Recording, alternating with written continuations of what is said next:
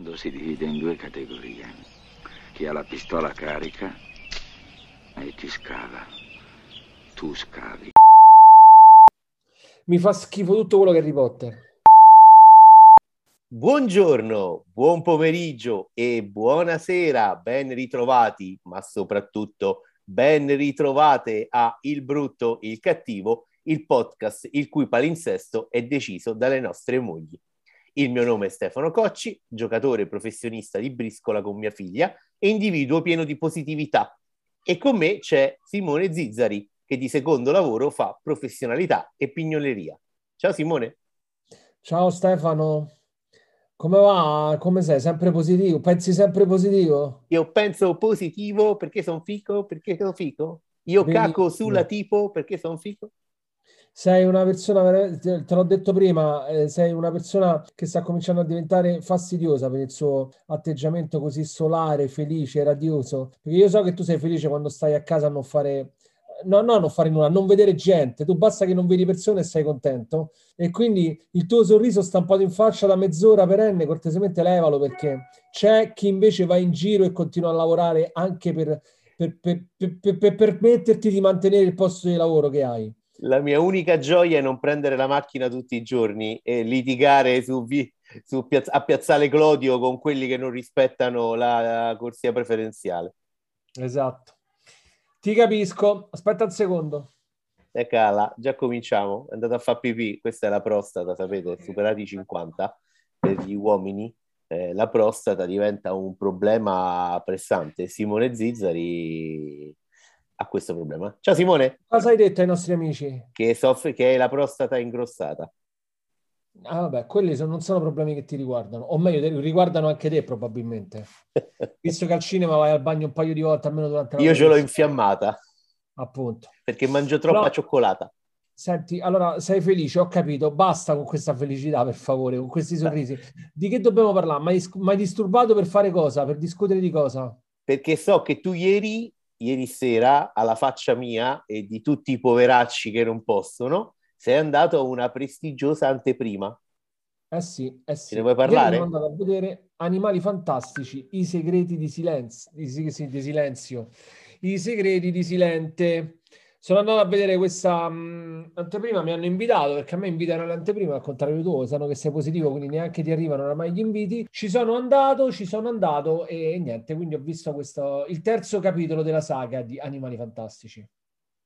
Com'è? Ecco.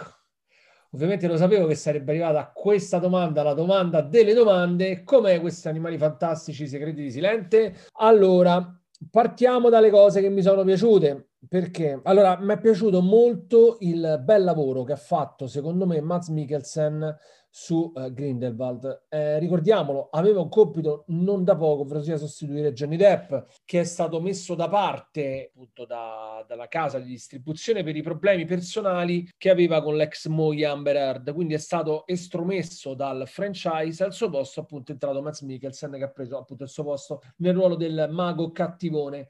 Mi è piaciuto soprattutto la buona chimica che c'era tra Matt Mikkelsen e eh, Silente, ovvero sia il Silente di Jude Law. Quando recitano insieme, nelle scene in cui recitano insieme, mi piacciono molto. Si vede che tra i due c'è un buon affiatamento, anche perché infatti erano, si amavano, quindi comunque c'era amore e, e, e, e, diciamo lo riescono a rendere abbastanza bene nelle scene in cui sono, sono insieme.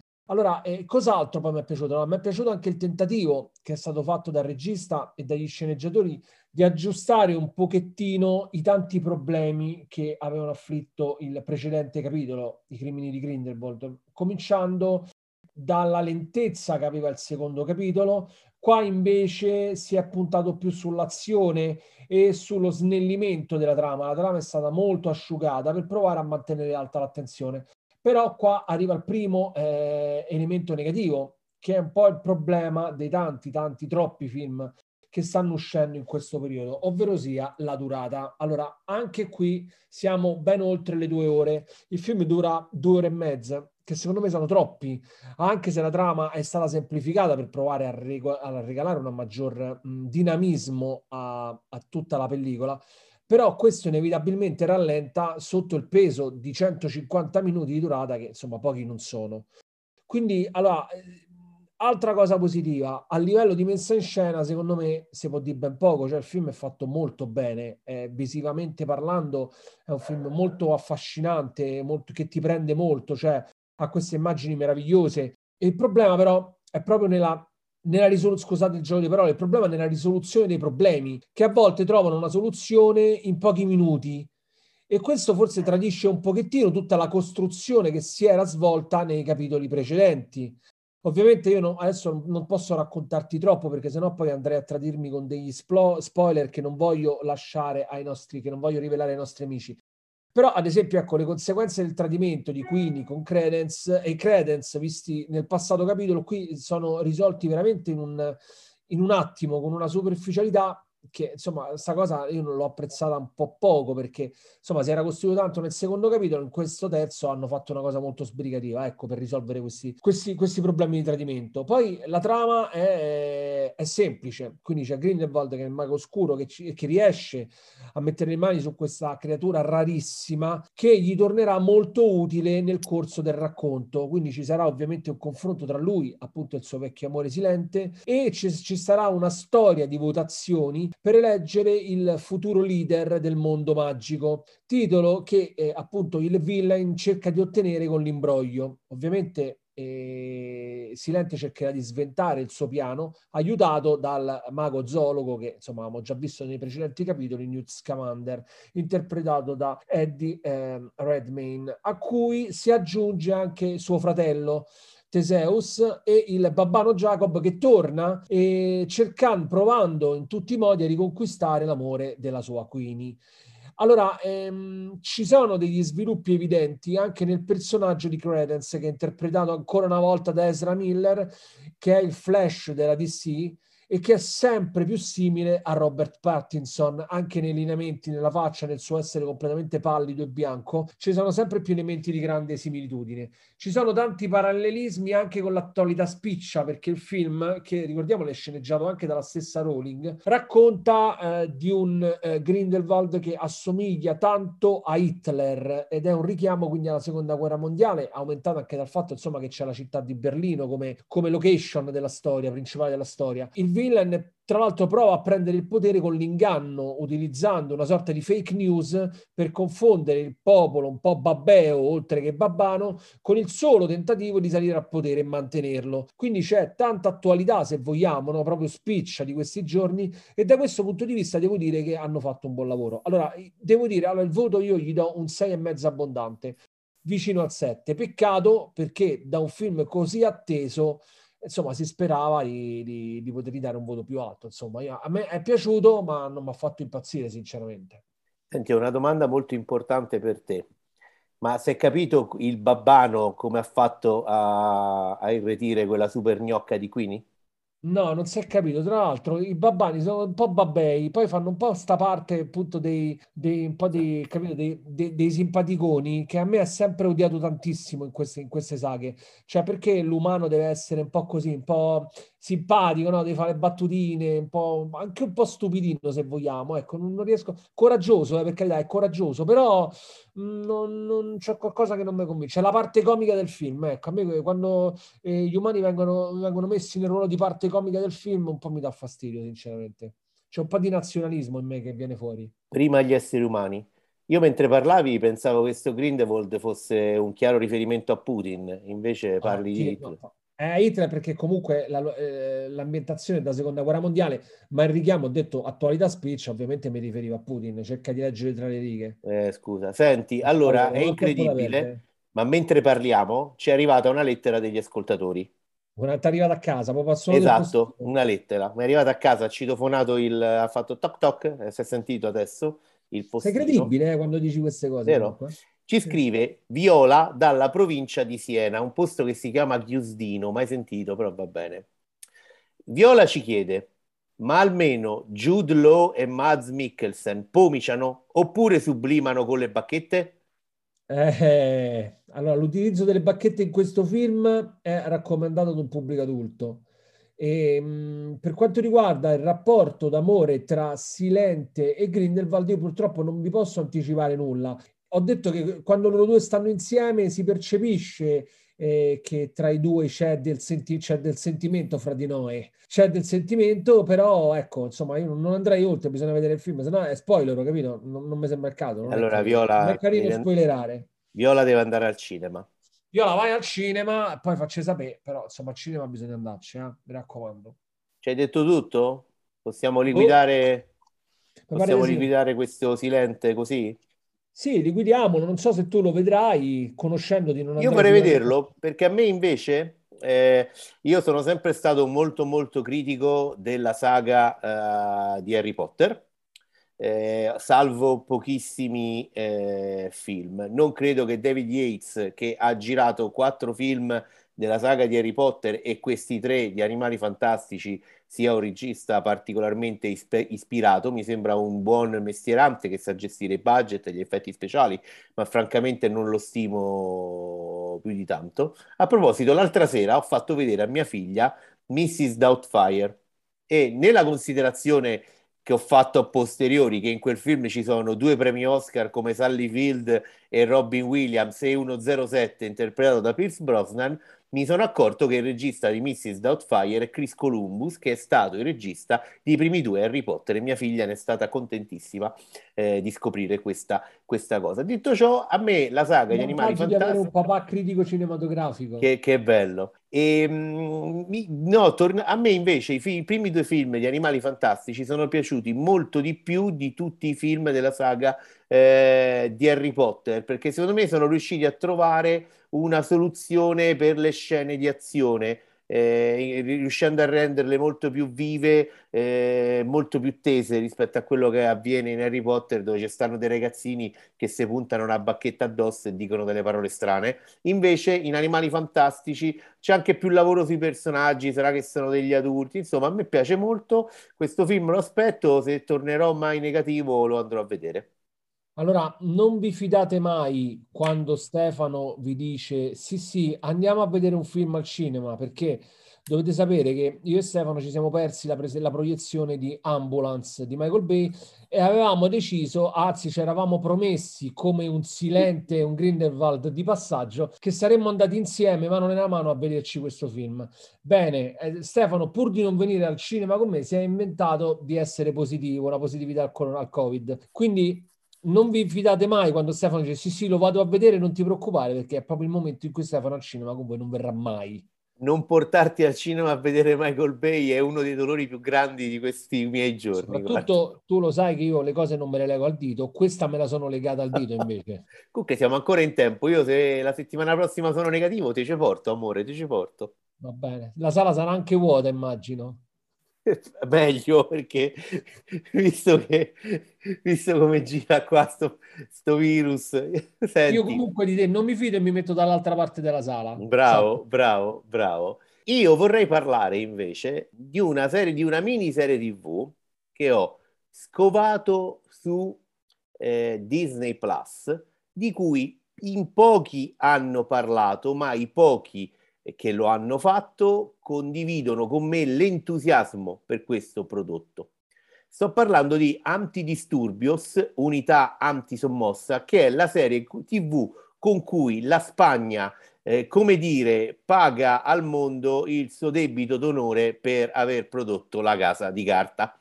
Antidisturbios è una serie TV in eh, sei puntate, travolgente, che vi lascia senza fiato. Se iniziate ve la divorate subito perché è veramente tesissima ed è una serie che mi aveva incuriosito perché il, lo showrunner, nonché regista e sceneggiatore, è Rodrigo Sorogoyen, di cui avevo visto su Prime Video, se non ricordo male, un altro film molto interessante, Il Regno. Antidisturbios è eh, la storia di questa unità antisommossa eh, che deve andare a compiere uno sgombero per uno sfratto.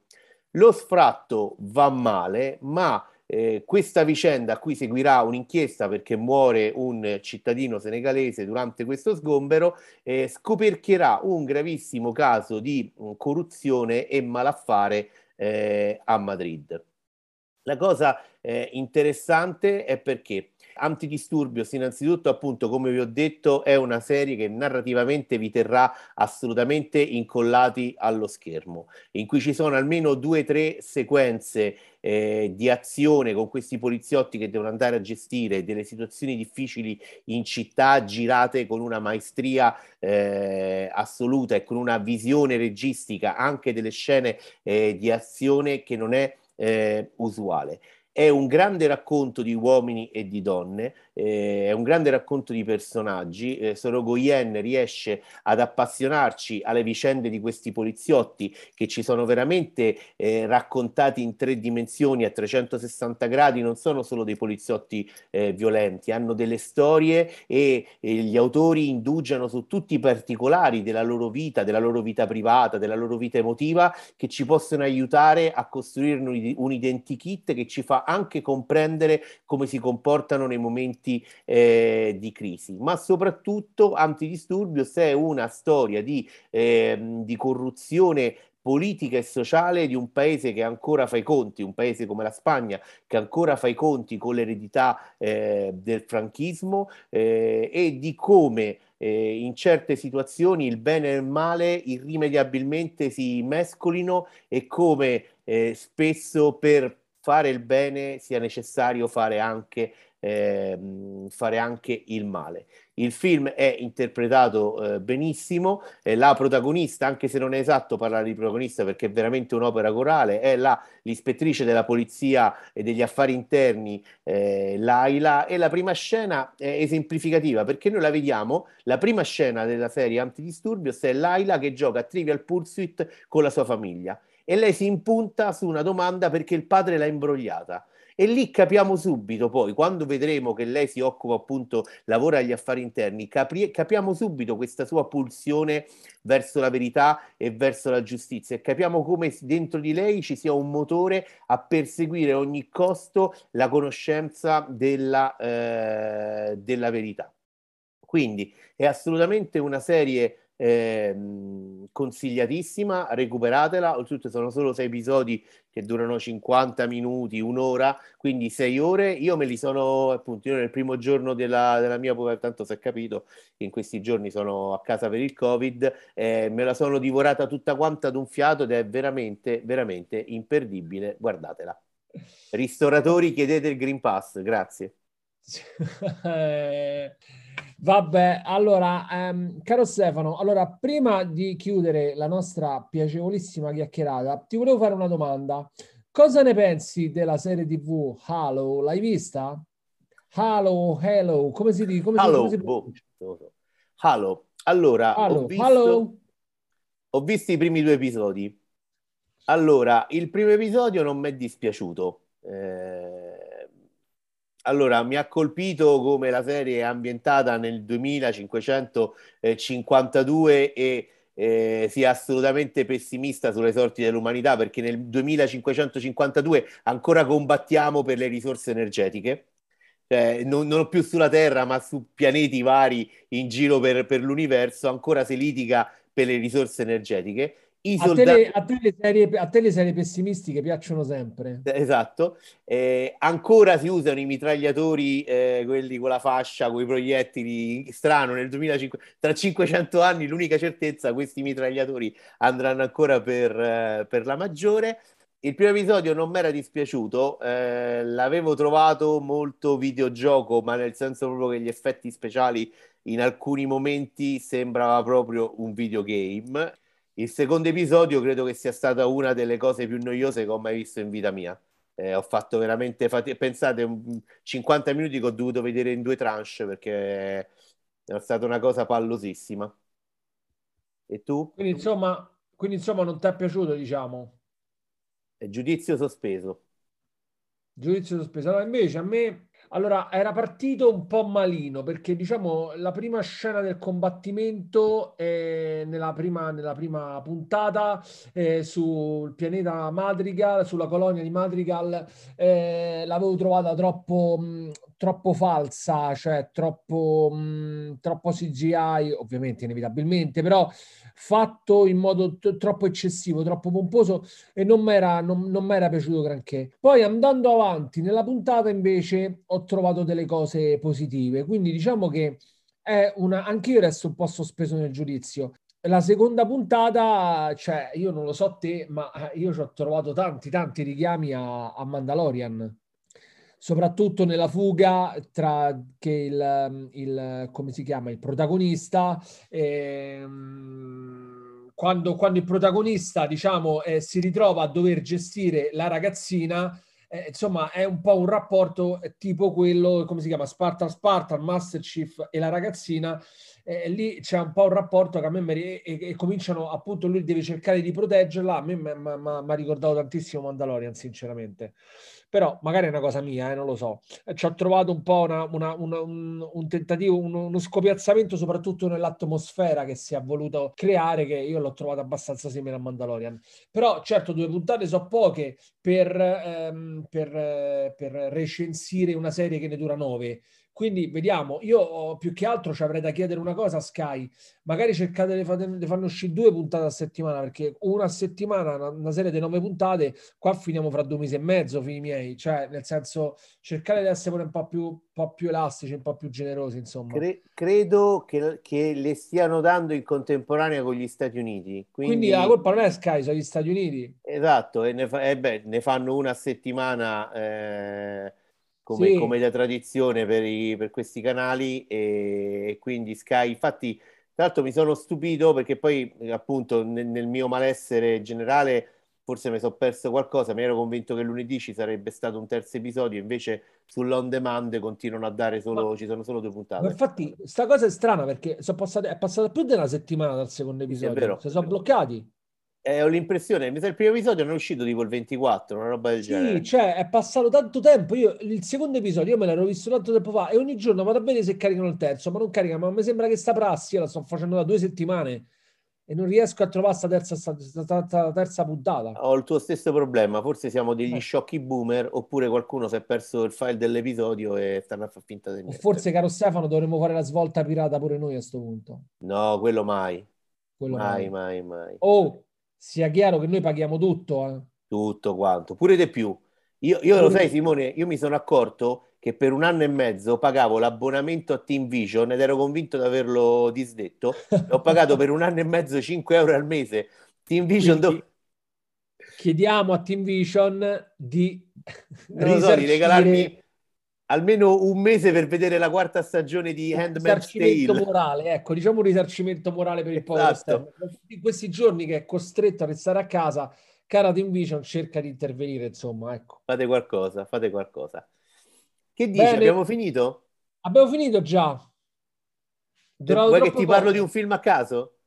No, no, che io ho da fare, io ho una vita, io devo uscire al contrario. Lo so che tu non puoi uscire e faresti le puntate di 12 ore. Dove, dove cazzo vai? Eh, io ho una vita, ho una vita fuori Bravo. di qua, al contrario tuo. Vivila anche per me, brucia la candela da la due lati. La vivo, due, la vivo per due. Allora, amici, ma soprattutto amiche, condividete l'episodio, spingetelo sui social. A me una cosa che piace sempre chiedervi è di condividerla su WhatsApp. Mandatela a un amico che vi sta particolarmente sul cazzo, oppure a un ex che vi ha messo le corna mandategli il nostro link no- del nostro episodio, seguiteci, commentate, met- mettete come si chiama quando su, su Apple Podcast o su Spotify commenti le puntate, come si chiama? Commentare le puntate? Come si chiama? No.